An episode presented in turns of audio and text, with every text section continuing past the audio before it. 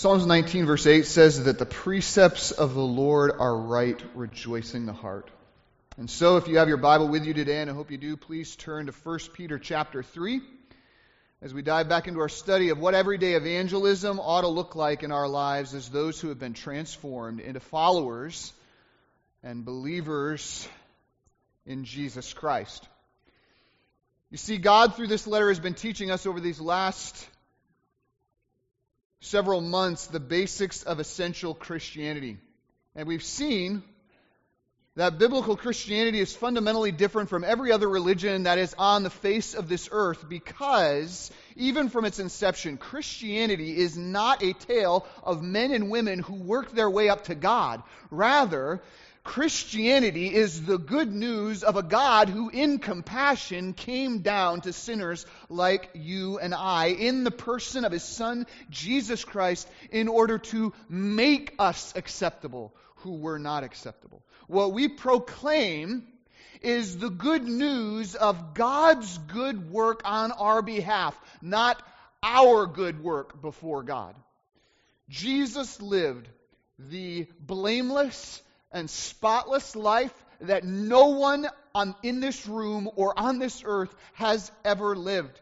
He then offered up that perfect life as a payment for the forgiveness of our sins through the shedding of his blood on the cross. And then, glory of glories, Jesus rose again from the dead so that even today he might make men and women and children who trust in him born again so that even today he could give you a brand new spiritual life that's no longer in love with sin, which drags you to condemnation and death, but rather in love with God who leads us in the way of eternal life.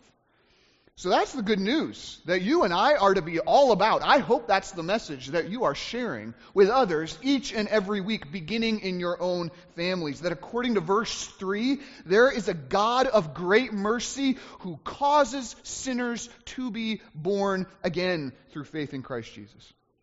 And once we belong to Him, once we are born again into God's loving family, the first two chapters of 1 Peter lay it out over and over again that we have a heavenly inheritance, we have a heavenly hope, we have a heavenly salvation, we have a heavenly reward, we have a heavenly promise, we have a heavenly father, we have a heavenly ministry, and we have a heavenly family.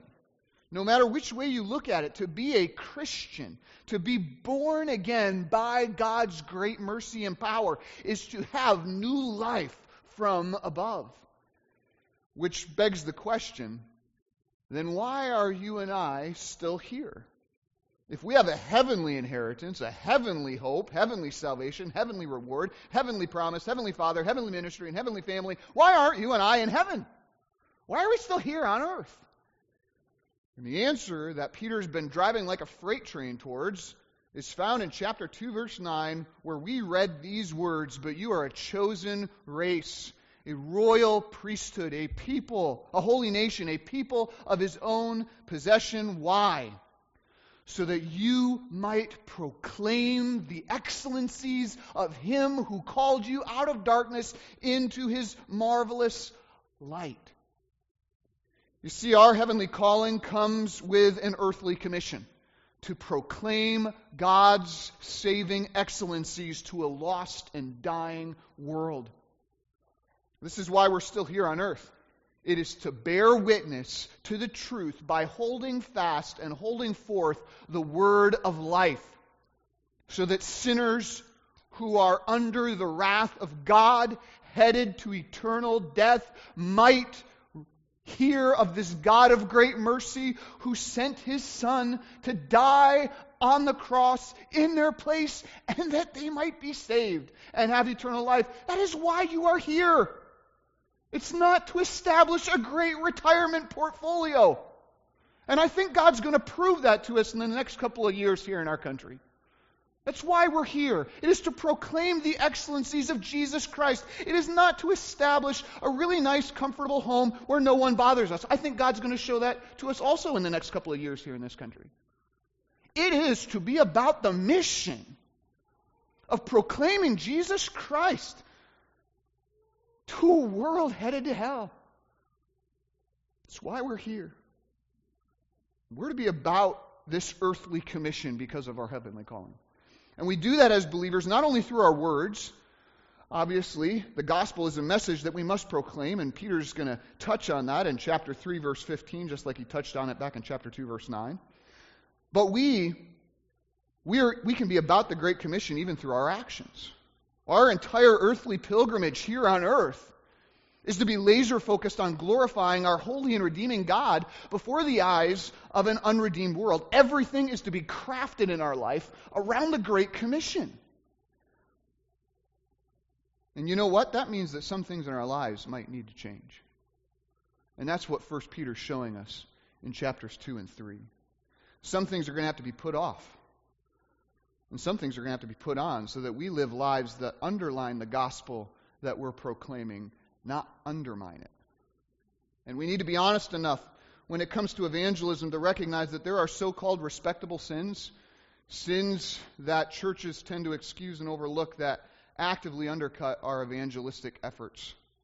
Let me give you just four examples because these are the four that Peter indirectly addresses through this letter. The first is a spirit of disregard and rebellion against authority. That undermines our evangelistic efforts. Think about how contrary it is to tell others you need to earnestly submit to the saving sovereignty and authority of Jesus Christ over you for salvation, while also eagerly saying to those whom Christ has put over you, Give me one excuse, man, just one excuse, and I will kick wide open that door of rebellion. When we as believers exhibit more a spirit of rebellion than a spirit of submission to authority, we underline our gospel witness, which is at its very heart a call to submit to the authority of Jesus Christ. That's why Peter says in chapter 2, verse 13, that as long as it is proper in Christ, be subject for the Lord's sake to every human institution, so that we can underline the gospel that we are preaching, not undermine it. The second sin that creates obstacles to us sharing the gospel with others is the sin of disrespect. Again, consider this morning how effective would your gospel witness be to your parents, your boss, your spouse, or to anybody you know if you are at the same time being demeaning with your words, impatient in spirit, or suspicious of motives? How much are they going to want to hear what you have to say to them if the same mouth that is sharing the blessed gospel of Jesus Christ to their face is also the same mouth that is cursing them and tearing them down behind their backs. Being harsh, unkind, or disrespectful towards others creates an obstacle to you sharing the gospel. And that is why Peter says in chapter 2, verse 17, honor everyone, and later even honor the emperor. It's so that you can underline the gospel that you're trying to proclaim, not undermine it. A third overlooked sin that often creates personal obstacles to sharing the gospel is Christian division and animosity. Again, I want you to think about it this morning. How effective is your gospel witness going to be if you say to someone who is lost, God has poured out his love towards us in Christ Jesus? Here's the example. It's me. And by the way, come this Wednesday, Wednesday to our church business meeting where I'm going to present two decades of grievances before the church, and that place is going to be lit. How many people are going to want to listen to you if that is the type of person you are? No one is. Christian animosity betrays the message of Christ's love. that's why Peter says in chapter 2, verse 17, he's going to say and expound on it later in this letter love the brotherhood. And then finally, a fourth sin that can undercut our evangelistic efforts as believers is spiritual irreverence towards God irreverence towards God. Again, consider how effective is your gospel witness going to be if you go around telling others, listen to me. Repent of your sins and believe in the gospel, while at the same time not listening to God yourself, loving your own sins, and retreating from the gospel. Spiritual irreverence creates an obstacle to personal evangelism. And that's why Peter says in chapter 2, verse 17, and he's going to expound on later in this letter fear God. Fear God. See, few things create a, great, create a greater hindrance to the spread of the gospel than the sins of rebellion, disrespect, hatred, and irreverence when they're tolerated among the people of God. And so Peter tells us that if we want to be effective in communicating the gospel, beginning in the context of our everyday relationships, then we've got to learn to be subject, honor everyone, love the brotherhood, and fear God. That's the outline that Peter is taking us through in his letter. We've seen how to be subject for the sake of the gospel in, in chapter 2, verses 13 through 16. And currently, we're learning how to honor everyone for the sake of the gospel. That began back in chapter 2, verses 17 through 18, if you recall, where we were told that we ought to honor our sovereigns and honor our supervisors. Well, that continues today in chapter 3, verses 1 through 7, where we're going to see that we ought to honor our spouses. Just as Peter taught us in verses 19 through 25 of chapter 2, this is one of the ways that we show enduring goodness. This is one of the ways that we radiate grace, reflect Jesus, and reach sinners with the gospel of Jesus Christ. It is honoring everyone, beginning in your own household. And this is where Peter's argument becomes so clear. You cannot separate the task of evangelism from your everyday life and living. If you want to make an impact in this world for Jesus Christ, it starts very close to home quite literally. Peter's going to remind us all today that our effort to reach the lost for Jesus Christ often begins in our own households. And even for many of us, perhaps it begins in our own marriages, which is by how we treat our spouse every day. We are either underlining the gospel or we're, under, un, we're either underlining the gospel or we're undermining it. So, which is it? If we want to be about the task of everyday evangelism, every day, then the foundation starts at home in showing Christ like honor and respect to your own spouse. So with that in mind, let's read 1 Peter chapter 3 verses 1 through 7.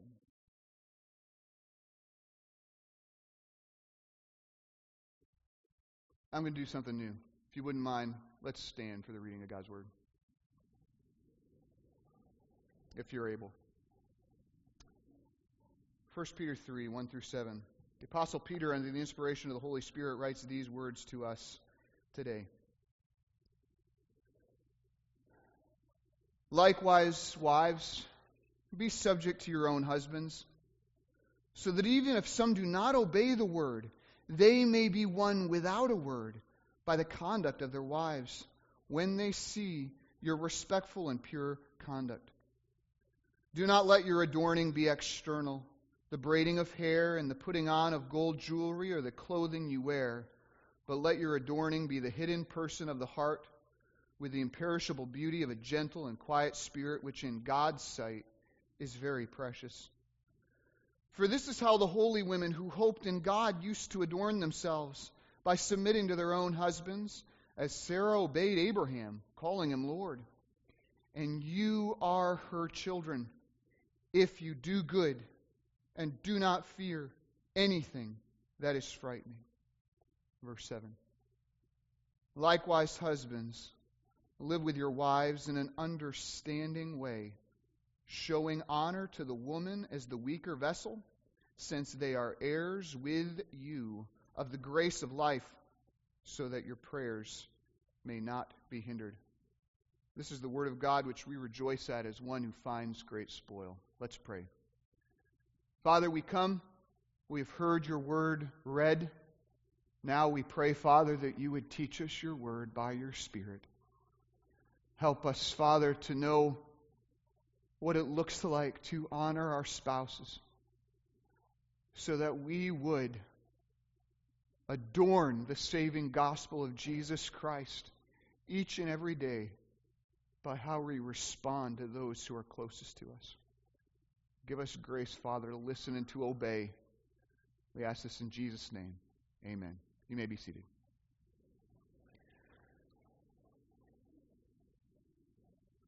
So, after teaching us about the saving impact that enduring goodness has among the lost, Peter takes us back to one of the ways that we show enduring goodness each and every day, and that is by making sure that we're honoring everyone, starting as verses 1 through 7 will show us with our own spouses in marriage.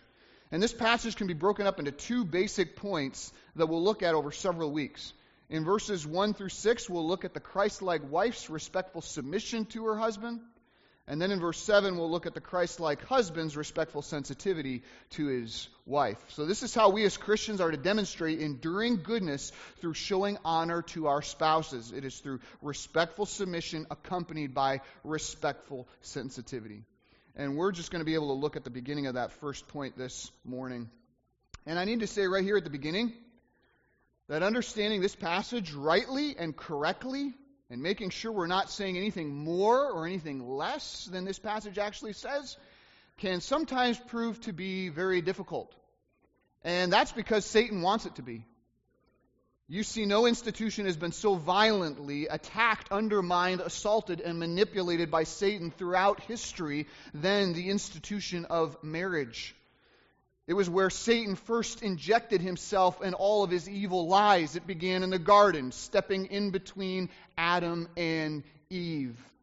And ever since then, Satan has continually been disseminating confusion and false teaching regarding marriage and family roles, either from the radical feminist side, if you want to call it that, or the radical chauvinistic side. And so our job this morning is to carefully consider not what does not what do other people say about passages like this. Not what do other people say about what the Bible says, but we ought to consider what the Bible actually says. And so we're going to take our time because it is this alone, the truth, that can expose all lies and correct all error. And so let's begin unpacking this passage for us today. How do we live as elect exiles in this world for the glory of God? It, be, it, it is by honoring everyone, beginning with our spouses. So let's start by looking at a Christ like wife's respectful submission to her husband. A Christ like wife's respectful submission to her husband. That's in verses 1 through 6. And it all begins in verse 1 with these four words Likewise, wives, be subject. Now, this sentence begins with the word likewise, meaning that the believing wives here are commanded to act in a similar way or manner as someone or something that has been mentioned beforehand. So, what is it? Well, you could look back at verse 13 and verse 18 of chapter 2 and think, oh, well, believing wives are supposed to show a similar type of subjection.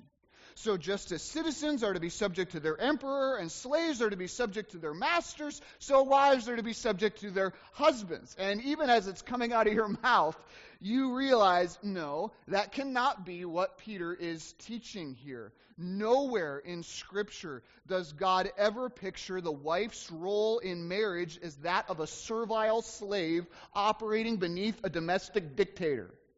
And Peter is no exception. So we know that this word likewise can't be referring to a similar subjection, especially, by the way, since this exact same word likewise is used later in verse 7 regarding a husband's role towards his wife. And it doesn't mention subjection there at all, but rather being respectful, understanding, and sensitive. So, if likewise isn't pointing back to the example of submissive citizens and servants, then what is that word likewise pointing back to? The answer is it is pointing back to the example of the enduring goodness of Jesus Christ in verses 21 and following. Everything from chapter 2, verse 13, into chapter 3, verse 7 is centered on verse 21. It is all centered on Jesus Christ. Rightly so where Peter writes, starting at the end of verse 20, But if when you do good and suffer for it, you endure, this is a gracious thing in the sight of God. For to this, that is, to enduring goodness, you have been called, because Christ also suffered for you, leaving you an example so that you might follow in his steps. And then Peter shows us what Christ's example of enduring goodness looked like when he writes in verses 22 through 23 he says that Jesus committed no sin, neither was there deceit found in his mouth.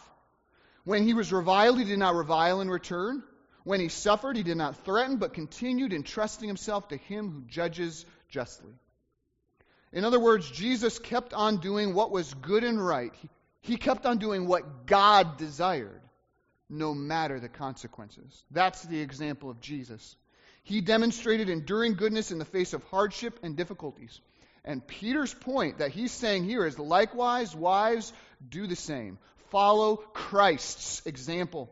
Show enduring goodness in your marriage relationship. Show enduring goodness towards your husbands, even in the face of hardship and difficulties. And what that enduring goodness will most often look like when you're a believing wife is choosing to be subject. Because let's be honest, nothing can be harder or more difficult for a believing wife to do at times than to be subject to your own husband. Wives, I don't think I need to convince you of that this morning. Husbands, however, if you are wanting to know why it can be so difficult for your wife, have you taken a good look in the mirror lately? Husbands often mistake leadership as arrogance and overconfidence. As long as I am overly confident in what I'm doing, I am leading. Well, you could be doing a really poor job, right?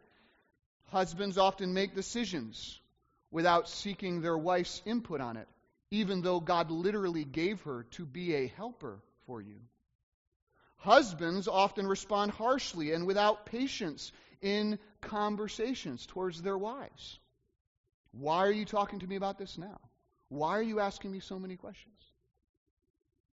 Husbands often don't nourish and cherish their wives as their own bodies, but instead, often husbands expect far too much out of their wives. In short, we as husbands often do a terrible job of dwelling with our wives in an understanding way, as verse 7 is going to command us to do later. All of those things often make it very hard and difficult for a wife to be subject to that. And so we're going to talk about that a lot when we come to verse 7, just so you men know. Nevertheless, what Scripture says here is one of the ways that a believing wife shines out the enduring goodness of Christ on a daily basis in the face of hardship and difficulty is by being subject to her own husband. And notice, even if it's an unbelieving husband, as Peter's going to mention later, in fact, that's primarily, primarily the application that Peter has in mind here, I think, in this passage. We need to remember this entire section of Scripture here in 1 Peter is primarily about how we as believers relate to the unsaved world in which we live. Right? So, chapter 2, verses 13 through 17 was all about how do we relate to and reach our unsaved leaders that are in government. Chapter 2, verses 18 through 25 was all about how do we relate to and reach out to our unsaved bosses and co workers at work. And here in chapter 3, verses 1 through 7, I am going to contend as we go through this. It is mostly about, primarily about, how do we relate to and reach out to our unsaved spouses, even if they're unsaved at home, even if some do not obey the word. This is all about reaching the lost for Jesus Christ, wherever they might be, and however near and dear to our hearts they might be. This is all about reaching the lost for Christ. And Peter is under no delusion, by the way, that most spouses, bosses, and government leaders in a believer's life are going to be saved. Far from it.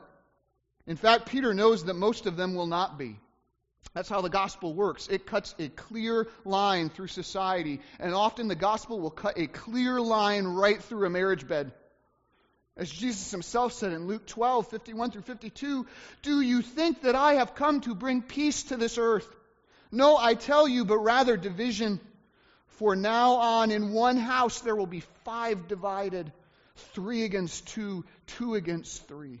In other words, some will become true followers of Christ, others will not. The gospel divides, and it always has, and it always will. And therefore, Peter knows that it will be the common experience of most believers to live in a world where most of their government or rulers, most of their bosses, and sometimes even their own spouses are not saved. And the challenge before them and us as elect exiles is then how do we reach them with the good news of Jesus Christ? How do we win them for Christ? And how do we underline the gospel by our lives and not undermine it? Peter gives us the answer in respect to your husbands, even if he's unsaved. It all begins by showing respectful submission to them. Likewise, wives, be subject. And I think it's significant that this is what God tells believing wives, even those who are married to unbelieving husbands, to do. God does not say, notice here, divorce your husband because he's unsaved. Nor does he say, harass your husband or complain about him because he's unsaved. No, God says, submit to your husband, even if he's unsaved. Why? Because just like we saw at the end of chapter 2, enduring goodness can have an evangelistic impact, and Peter's going to lay that out for us. Therefore, he says, Wives, be subject. Now, that word submit or be subject to means, just as we've studied in the past in verse 13 and verse 18, that word submit or be subject to means to voluntarily align yourself under the authority of another's God given position. And so, just like leaders have a God given position in government, and just like bosses have a God given position in, in the workplace, so also husbands in marriage have a God given position as well. 1 Corinthians 11, verse 3 says, I want you to understand that the head of every man is Christ, the head of a wife is her husband, and the head of Christ is God. You see, husbands, even unbelieving husbands, have been given in marriage a position of God given authority and responsibility. And believing wives who seek to imitate Christ are to voluntarily align themselves under that authority. Because in almost every instance, when they submit to the authority that Christ has put over them, they are showing their subjection to Christ himself. That's exactly what Ephesians 5:22 says by the way when we read these words which were read this morning. Wives, submit to your own husbands as to the Lord or because you're submitting to the Lord, for the husband is the head of the wife, even as Christ is the head of the church's body and is himself its Savior. Now, there are some obvious exceptions to this command to be subject just like there were when we talked about citizens to their government and employees to their employers. And we'll talk about those exceptions more when we come to the end of verse 6. One of those exceptions would be if your husband asks you to do what Scripture forbids or forbids what Scripture commands. You are to listen to God rather than man. You are, as verse 6 describes, to commit yourself to doing good and not fear anything that is frightening. Which, and I want to say this right off the bat, even though I'm going to talk about this more later, it means this. Please listen to me here. It means that if you have a husband who is trying to control you by fear, and let me even say it this way if you have a husband you are afraid of, come and talk to me or one of the elders in this church. We are committed to help you, protect you, and shepherd you in doing what is good and not fearing anything that is frightening.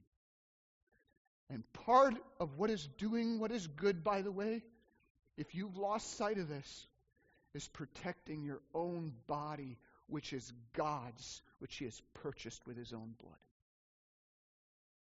And so I want to say, because I don't know all the circumstances, if you feel like there is no safe place to go for help, this is me telling you our church family is committed to be that place.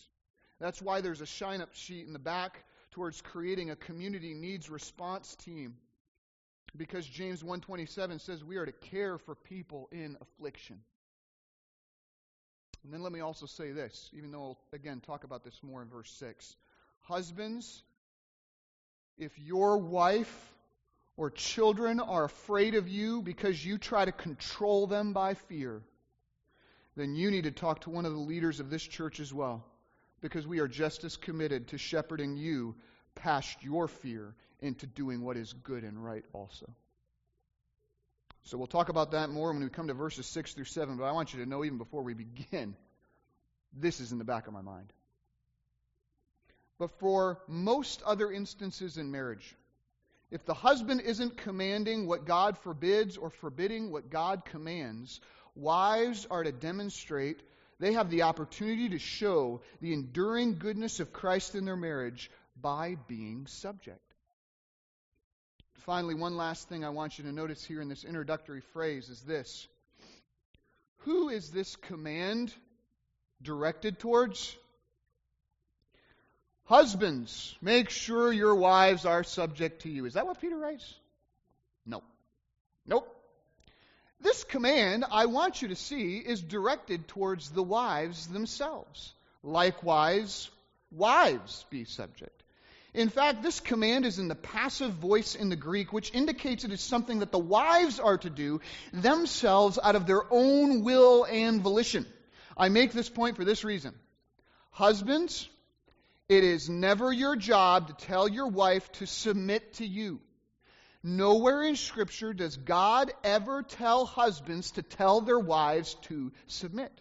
Those commands are always directed immediately towards the wife herself. In fact, a husband who focuses on asserting his own authority in marriage is, might I say, out of line. His job is not to do that. His job, according to Ephesians 5:25, is to love his wife sacrificially like Christ loved the church, and as we'll see later in verse 7, even while you're leading your wife, to lead your wife in such a way that you are living with her in an understanding and respectful way so that you can put her needs and her desires and her eternal good above your own needs or desires. In other words, I'm saying this, Husbands, you've got enough on your plate to keep yourself busy. Focus on your responsibilities.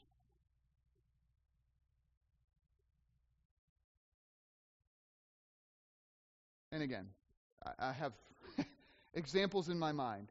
Husbands, if you're throwing your weight around and insisting that your whims and your words be viewed as absolute law by your wife, shame on you. You're out of line and you're not acting like Christ. And you must repent and you must act for, ask forgiveness from your wife whom you've wronged by abusing the derived authority that God has given you as a husband in your marriage. For the responsibility for the wife submitting to her own husband lies upon her, not on you. That's why it says, likewise, wives, addressing wives, be subject. And in this passage, Peter details what that respectful submission looks like exactly for the believing wife in a series of five points, which Peter outlines for us. The extent of marital submission, that's at the beginning of verse 1.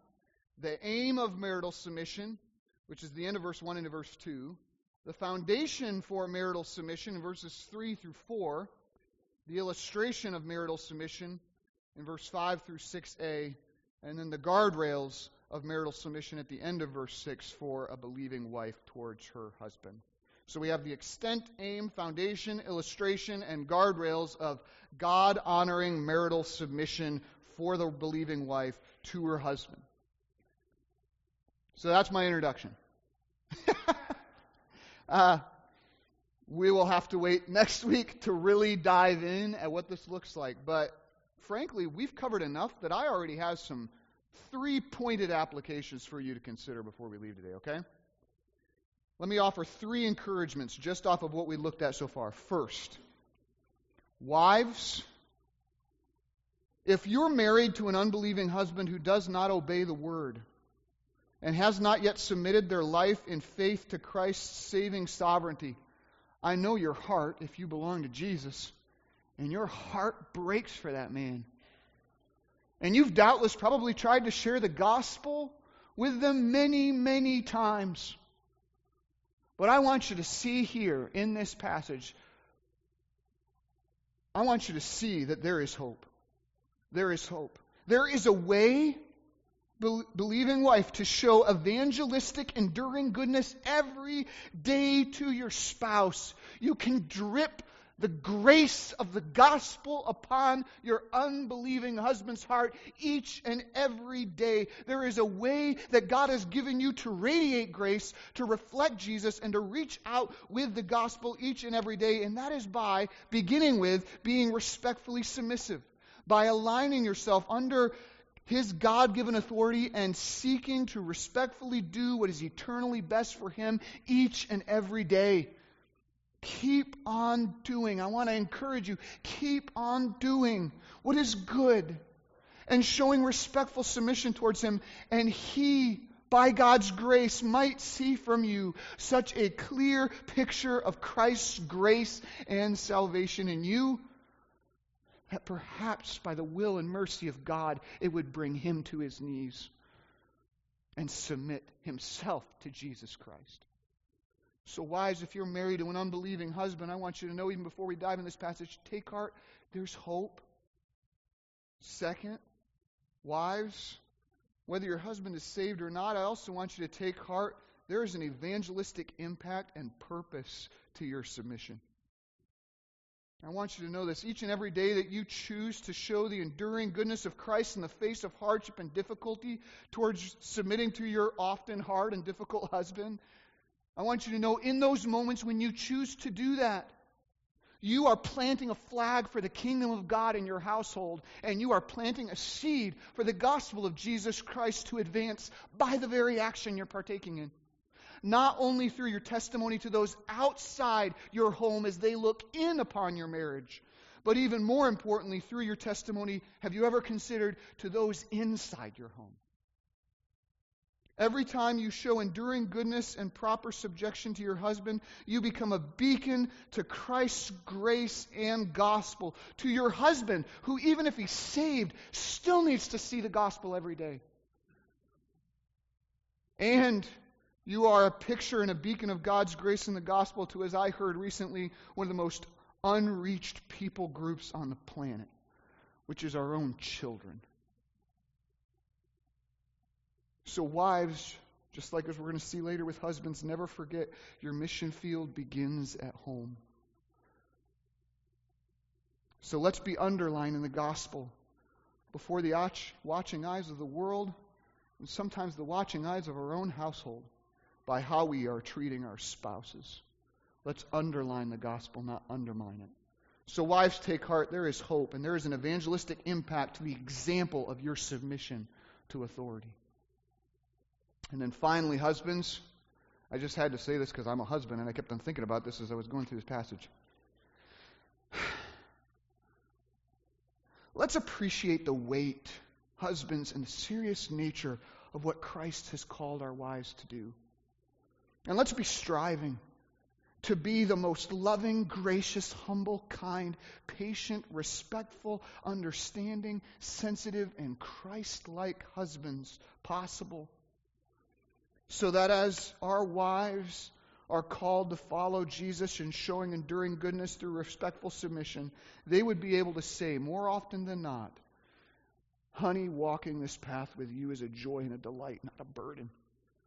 Thank you for showing Jesus to me. May we, husbands, strive to show Jesus to them as they strive to show Jesus to us through their respectful submission. We'll have to begin to unpack what the rest of this looks like starting next week. But for now, let's consider this passage in light of those three exhortations and encouragements.